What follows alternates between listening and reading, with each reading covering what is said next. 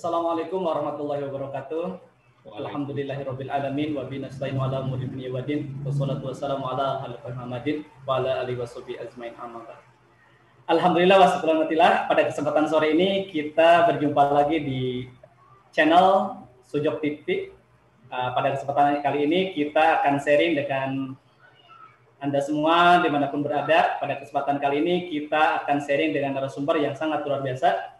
Mudah-mudahan hadirin di mana pun Anda berada di seluruh Indonesia dalam keadaan sehat walafiat. Amin ya rabbal alamin.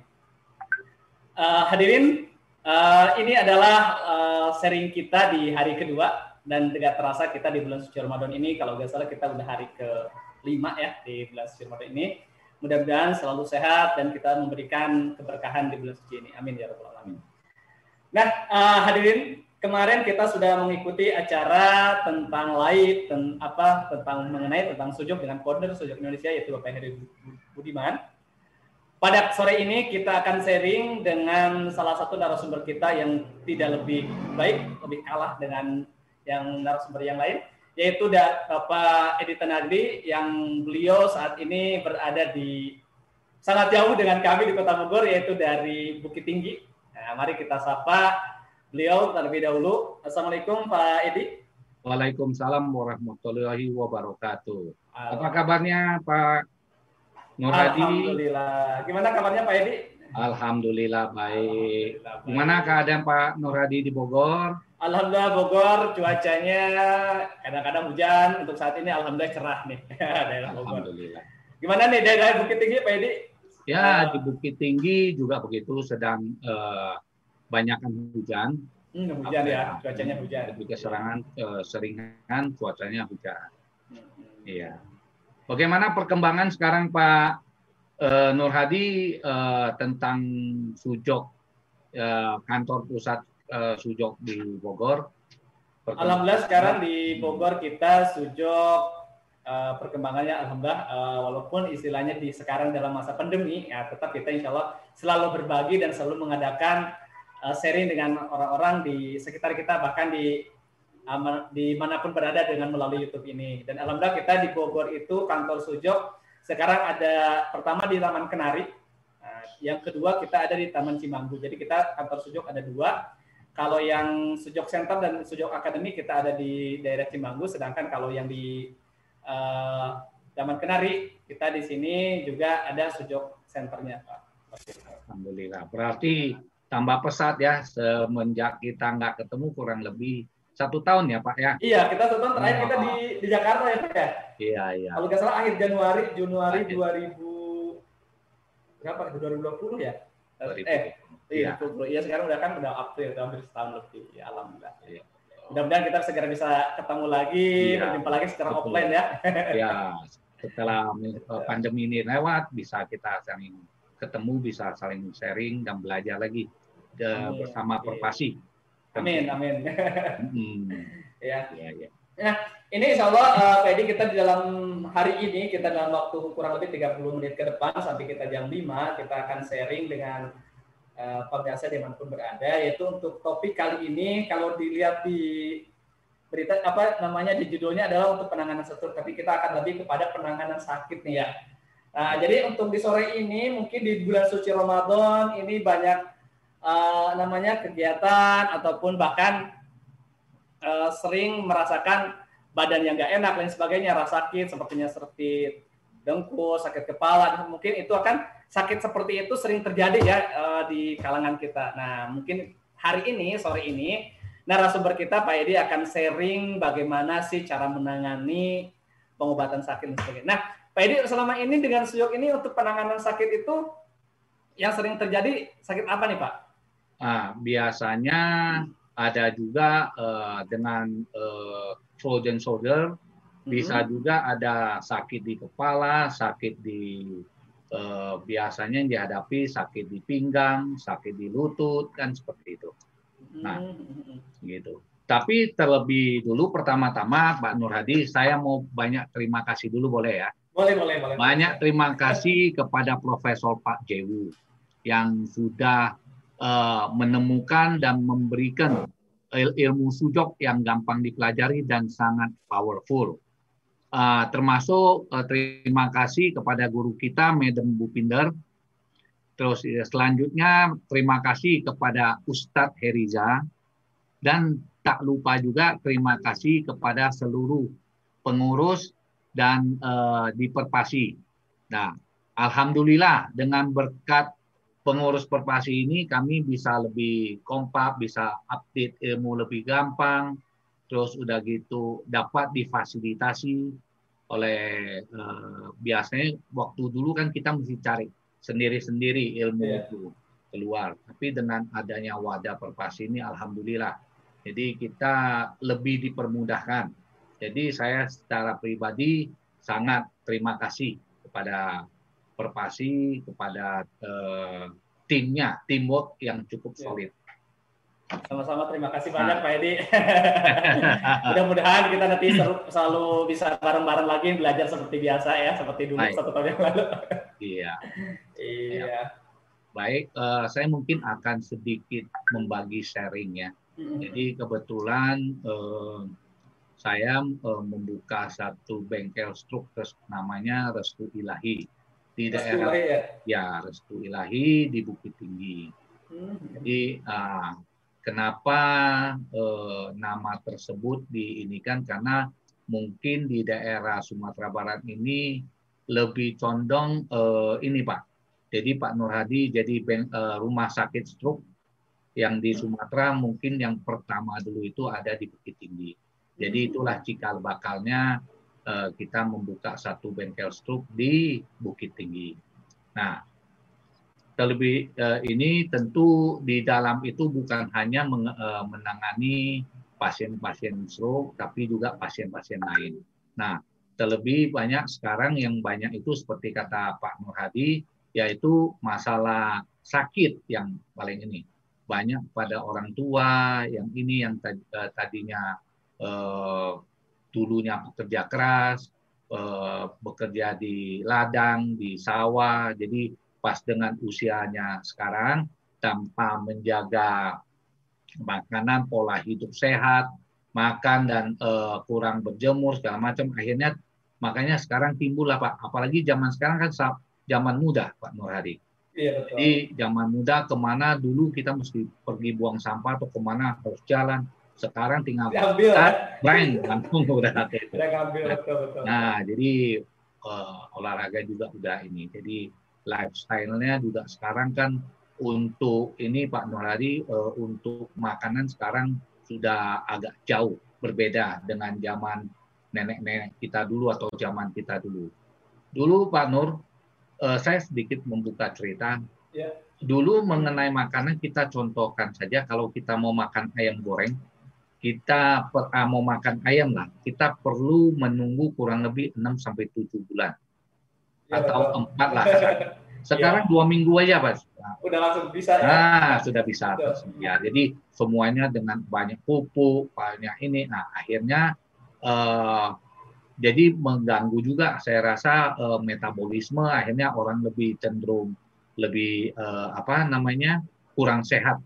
Nah, nah dari situ saya melihat banyak kecenderungan seperti itu akhirnya membuat orang itu jadi sering sakit, Pak gampang jadi gampang sakit ya. dengan ya. mudahnya makanan dengan mudahnya maksudnya tidak memerlukan energi banyak untuk mendapatkan sesuatu itu malah menjadikan memudahkan datangnya penyakit ya betul apalagi sekarang makanannya kan udah uh, fast food kurang sehat gitu kan pak kan hmm. nah itu yang membuat uh, apa lebih mudah didatang uh, mendatangkan sakit misalnya contoh kalau dengan posisi yang salah apa dia udah sakit kan itu nah Kemarin itu ada beberapa uh, kita sharing uh, tentang penyakit pernah ada datang waktu itu um, orang tersebut jadi biasanya dia tidak bekerja seperti tukang. Jadi kebetulan uh, orang tuanya atau uh, mertuanya itu uh, lagi membangun membangun rumah, Pak Nur, yeah. sehingga dia membantu Nah, membantu mengaduk semen yang tadinya bukan memang pekerjaannya. Hmm. Setelah itu eh, besok paginya sudah sudah sakit.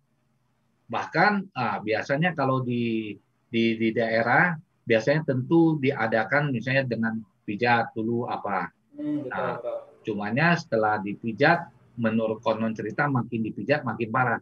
Sakit ya. Nah, mungkin yang yang memijatnya itu eh, kurang profesional dan kurang paham tentang eh, otot, tulang, nadi kan gitu. Ya. Nah, singkat cerita, datanglah beliau itu ke tempat Bukit Tinggi, perjalanan sekitar 4-5 jam lah dari daerah daerah tersebut, daerah terpencil ke tempat kami. Nah, waktu datang itu dengan ambulan Pak Nur. Hmm. Nah, Berarti parah itu sakitnya dengan ambulans. Ya, jadi sehingga untuk bangun aja nggak bisa Pak Nur Hadi. Hmm.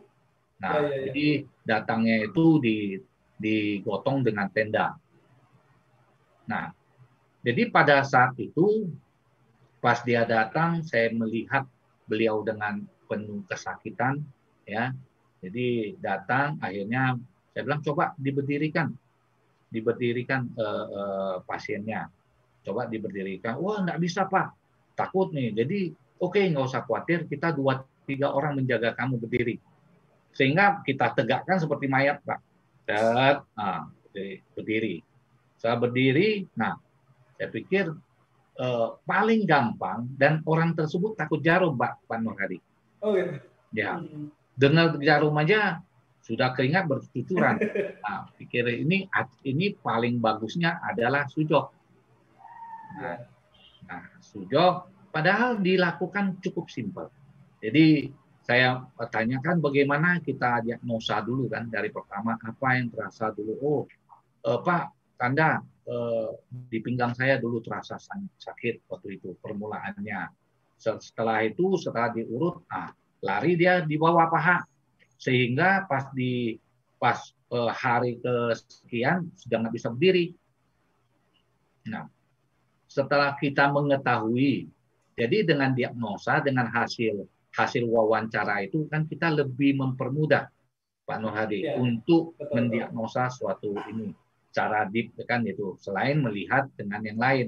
Nah setelah diagnosa ringan itu kan berarti problem pertama di pinggangnya Pegang betul. Nah, di pinggang. Jadi eh jarum nggak nggak takut, ini takut ya udah. Saya cuma waktu itu ketemu dengan pen, pen, pena, pena, ujung pena itu saya cari di bagian di bagian yangnya karena kan kasusnya masih baru. Saya cari di bagian yangnya di di sini ternyata ada pain sangat sakit saya saya cari di daerah pinggangnya Pak Pak Nur Hadi setelah ada pain saya lihat udah itu nah saya pakai ruler. Jadi di roll dulu dipanasin dulu ya nggak secara ini. Habis itu saya suruh gosok tangannya cukup simpel. Cuman gosok tangan ditwist dulu semuanya. Setelah sudah hangat saya baru pas udah itu saya cuman waktu itu cuman taruhkan ini aja magnet. Magnet apa Pak? Pakai magnet apa tuh? magnet magnet batang. Oh, magnet batang. Ya, jadi setelah saya lihat di daerah eh, pinggangnya yang di mana su di tangan itu, saya cuma belum di jok lagi, cuma su di tangan. Su jok itu sebenarnya antara su yaitu tangan dan jok kaki. Nah, nah jadi sangat simpel eh, tubuh kita itu di tangan. Jadi saya setelah ditar, ditaruh magnet, alhamdulillah Pak. Saya tanya bagaimana nih apakah ada berkurang nyerinya? Oh, takut dia bilang, udah coba kita pegangin, takut berdiri. Dia takut, oh, oh masih, takut, masih takut Hmm, masih berpegang. Setelah setelah ditaruh kurang lebih dua menit, eh lumayan ya, lumayan. Setelah udah itu saya tinggalin, nah, coba dulu sekitar 10 menit atau 20 menit. Setelah sekitar saya setelah itu saya kembali ke ruang praktek untuk mengobati pasien yang lain. Setelah kembali Pak, keajaiban terjadi Pak Nur. Saya lihat pasien sudah hilang. Nah, saya tanya mana pasien itu tadi berdiri kok hilang kan itu. Lupanya dia sudah jalan ke warung sudah beli ngerokok. Saya tanya kenapa Pak? Saya dua minggu udah udah satu minggu atau dua minggu tang rokok nih ini. Ah udah saya pergi warung beli rokok. Jadi sekarang gimana? Ah, saya udah bisa jalan. Nah itulah suatu dengan sujong uh, dengan cara sederhana saja bisa meriliskan uh, pain tersebut, masalah sakit itu. Bahkan pasien yang tadi datangnya dengan tenda, pulangnya itu dia udah bisa duduk uh, mobil itu pulang. Dan anehnya setelah saya di ini kan saya pikir ah mungkin orang itu berpikir ah Pak mungkin Sujok setelah ini mungkin di tempat Pak Edi ada sesuatu gitu. Nanti saya pulang sakit kembali. Alhamdulillah setelah besok ini nggak ada data lagi. Nggak ada sakit lagi. Alhamdulillah itu karena ya itulah eh, kuasa Allah ya. Memang Allah mengizinkan untuk beliau sehat dengan melalui sujud. Ya. Nah, alhamdulillah. Ya. Alhamdulillah luar biasa nih menarik sekali nih Pak. Jadi tadi yang saya tanggapi itu menarik itu kan ketika pasien datang ke tempat Pak Edi dengan dia apa namanya pakai ambulan nggak bisa apa apa nggak bisa berdiri sama sekali. Bahkan dia didirikan oleh dua tiga orang paling takut. Itu satu yang menarik. Yeah. yang kedua dia itu takut ditusuk jarum nih. Jadi itu ditusuk jarum dia takut. Dan kepikiran oleh Edi dengan menggunakan metode sujud ternyata dengan metode sujud salah satu alternatif jadi untuk orang yang takut jarum bisa tadi dengan Edi kata Edi menggunakan apa metode sujud dengan hanya dengan beberapa teknik yang dan tentu itu bukan hanya beberapa ya karena keilmuan dari keilmuan Pak itu yang sudah uh, mengikuti pasti menurut orang hanya gitu tapi kan keilmuannya adalah luar biasa. Alhamdulillah senang mendengarnya Pak. Alhamdulillah. Jadi memang powerful sekali. Contoh ada hanya menggunakan tangan waktu itu eh, bukan di orang lain tapi di putri saya sendiri. Jadi kebetulan sudah lama Pak Nur, beliau eh, anak saya itu eh, sudah lama nggak olahraga, nggak hmm. berenang. Jadi baru mau starting lagi untuk olahraga berenang. Nah pada saat itu setelah pulang dari pulang dari kolam renang, katanya ya kenapa tangan saya sakit sekali, sakit sekali ininya Nah, saya ingat pas waktu di mobil kan pakai cara apa? Jarum tak ada, apa tak ada kan gitu. Hmm. Ah, ada tangan. pakai jari saja. Nah, itu. Jadi di tangannya sendiri saya kasih ini aja, Pak. Di ditempelkan jari aja. Alhamdulillah, Pak, dalam hitungan menit rilis. Yang sakitnya yang tadinya sakit langsung dengan sakitnya itu iya, dalam hitungan menit rilis, Pak. Nah, itu begitu power ya saya makanya saya pertama-tama sangat berterima kasih kepada Perpasi, sangat berterima kasih kepada Profesor Pak Jewo itu. Ilmunya sedemikian simple dan powerful dan bisa digunakan. Kapan kayak Coca-Cola Pak Nur Hadi, kapan saja di mana saja. Kalau kita nggak bawa apa ketemu udah oke. Okay. Jadi kita nggak tergantung dengan alat-alat. Jadi ketika kita sudah tahu caranya dengan teknik bahkan dengan Tadi dengan menggunakan jari pun itu bisa langsung mengobati ya. Iya. Bahkan gini Pak Nuradi, yang eh, yang ini kemarin dulu baru kejadian ada eh, pakai jadi pas waktu itu saya ingin mencoba bagaimana eh, dengan menggunakan daun. Daun, ya.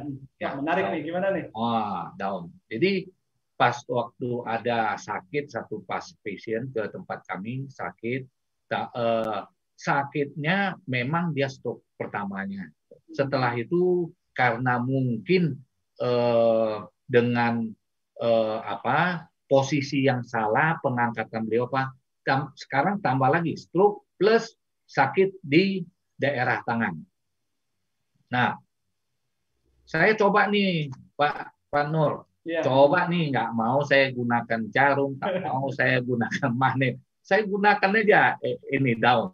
Daun. Saya nampak, saya nampak daun di di di dekat praktek saya itu saya potong-potong, saya potong dengan menjulur ke atas, saya tempel di daerah yang dikeluhkan sakit. Alhamdulillah Pak, Pak Nur Hadi. Jadi jauh lebih jauh uh, sakitnya saya tanya gimana? Woi, sudah rilis kurang lebih 50 persen, 60 persen. Saya cari lagi yang di bawahnya, saya tempel lagi di daerah bawahnya, tempel lagi. Alhamdulillah sudah sekitar 7 sampai 80 persen. Nah, terakhirnya ya karena di bank, di tempat kami menggunakan akupuntur, nah saya menggunakan akupuntur, saya uh, tusuk di bagian scarf di kepalanya, secari titik uh, tangannya saya tusuk alhamdulillah rilis kurang lebih 90-an persen memang biasa nih. memang powerful jadi yeah. untuk sekarang ini memang di di klinik saya pribadi baru uh, saya banyak kebanyakan menggunakan pertama sujok dulu saya gabungkan dengan ini Nah ngomong-ngomong Pak, bukit tingginya daerah mana Pak? Nah boleh mungkin uh, nanti ada yang bertanya di bukit tingginya. Iya.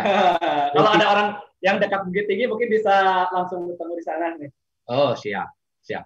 Bukit Tinggi kami itu itu di belakang Rumah Sakit Amak Mutar, tepatnya di Pabidikan, Simpang Pangana. Jadi 10 meter dari Simpang Pangana, insya Allah kalau tanya orang, uh, bengkel struk restu ilahi, insya Allah. Iya, ya, berkasih pakai luar biasa. Ini untuk orang-orang atau rekan-rekan sekalian yang dekat dengan Bukit Tinggi, yang punya keluhan stroke dan sebagainya, bisa datang langsung ke tempat beliau. Biasanya bukanya jam berapa tuh Pak? Hari apa aja tuh?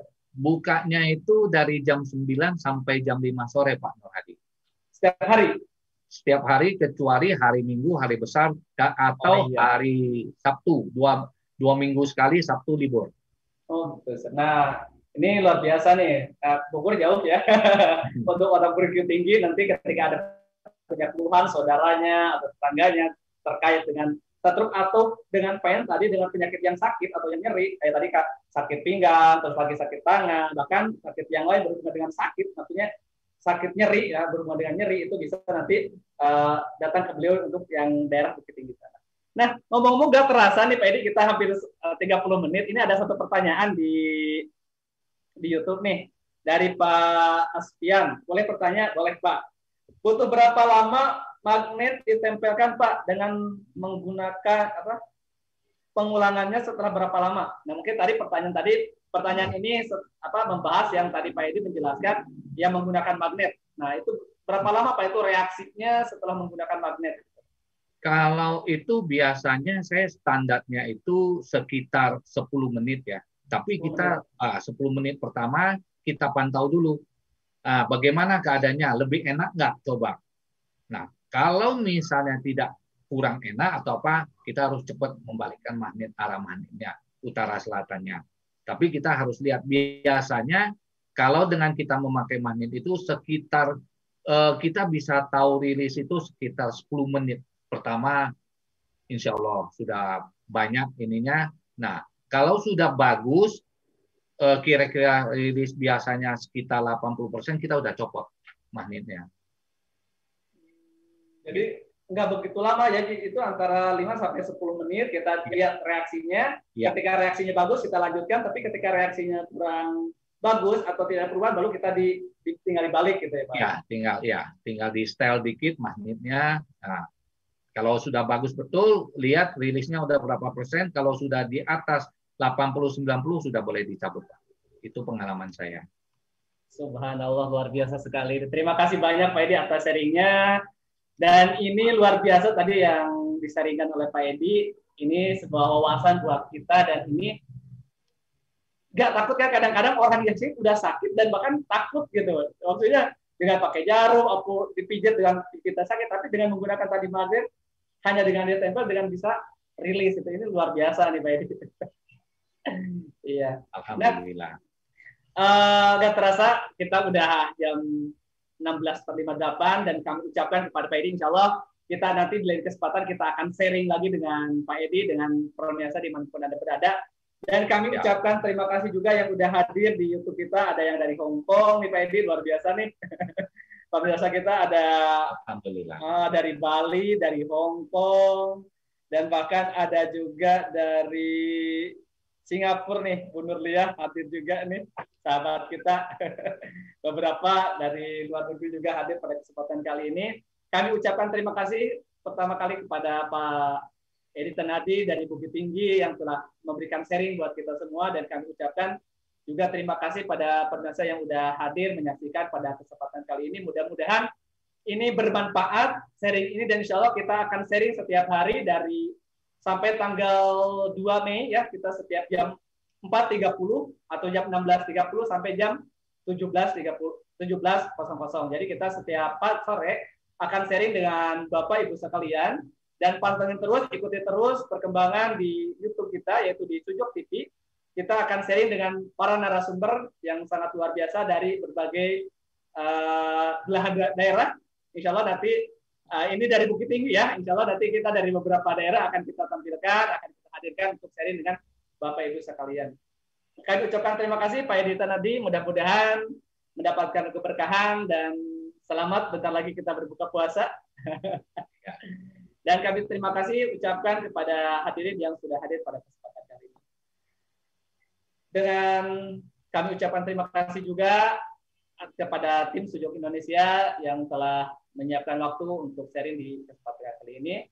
Pak Edita Nadi, kami dari Sejauh Indonesia pertama mengucapkan terima kasih dan undur diri. Mudah-mudahan kita bisa bertemu di kesempatan selanjutnya. Terima kasih. Wabillahi taufiq hidayah. Assalamualaikum warahmatullahi wabarakatuh. Waalaikumsalam warahmatullahi wabarakatuh.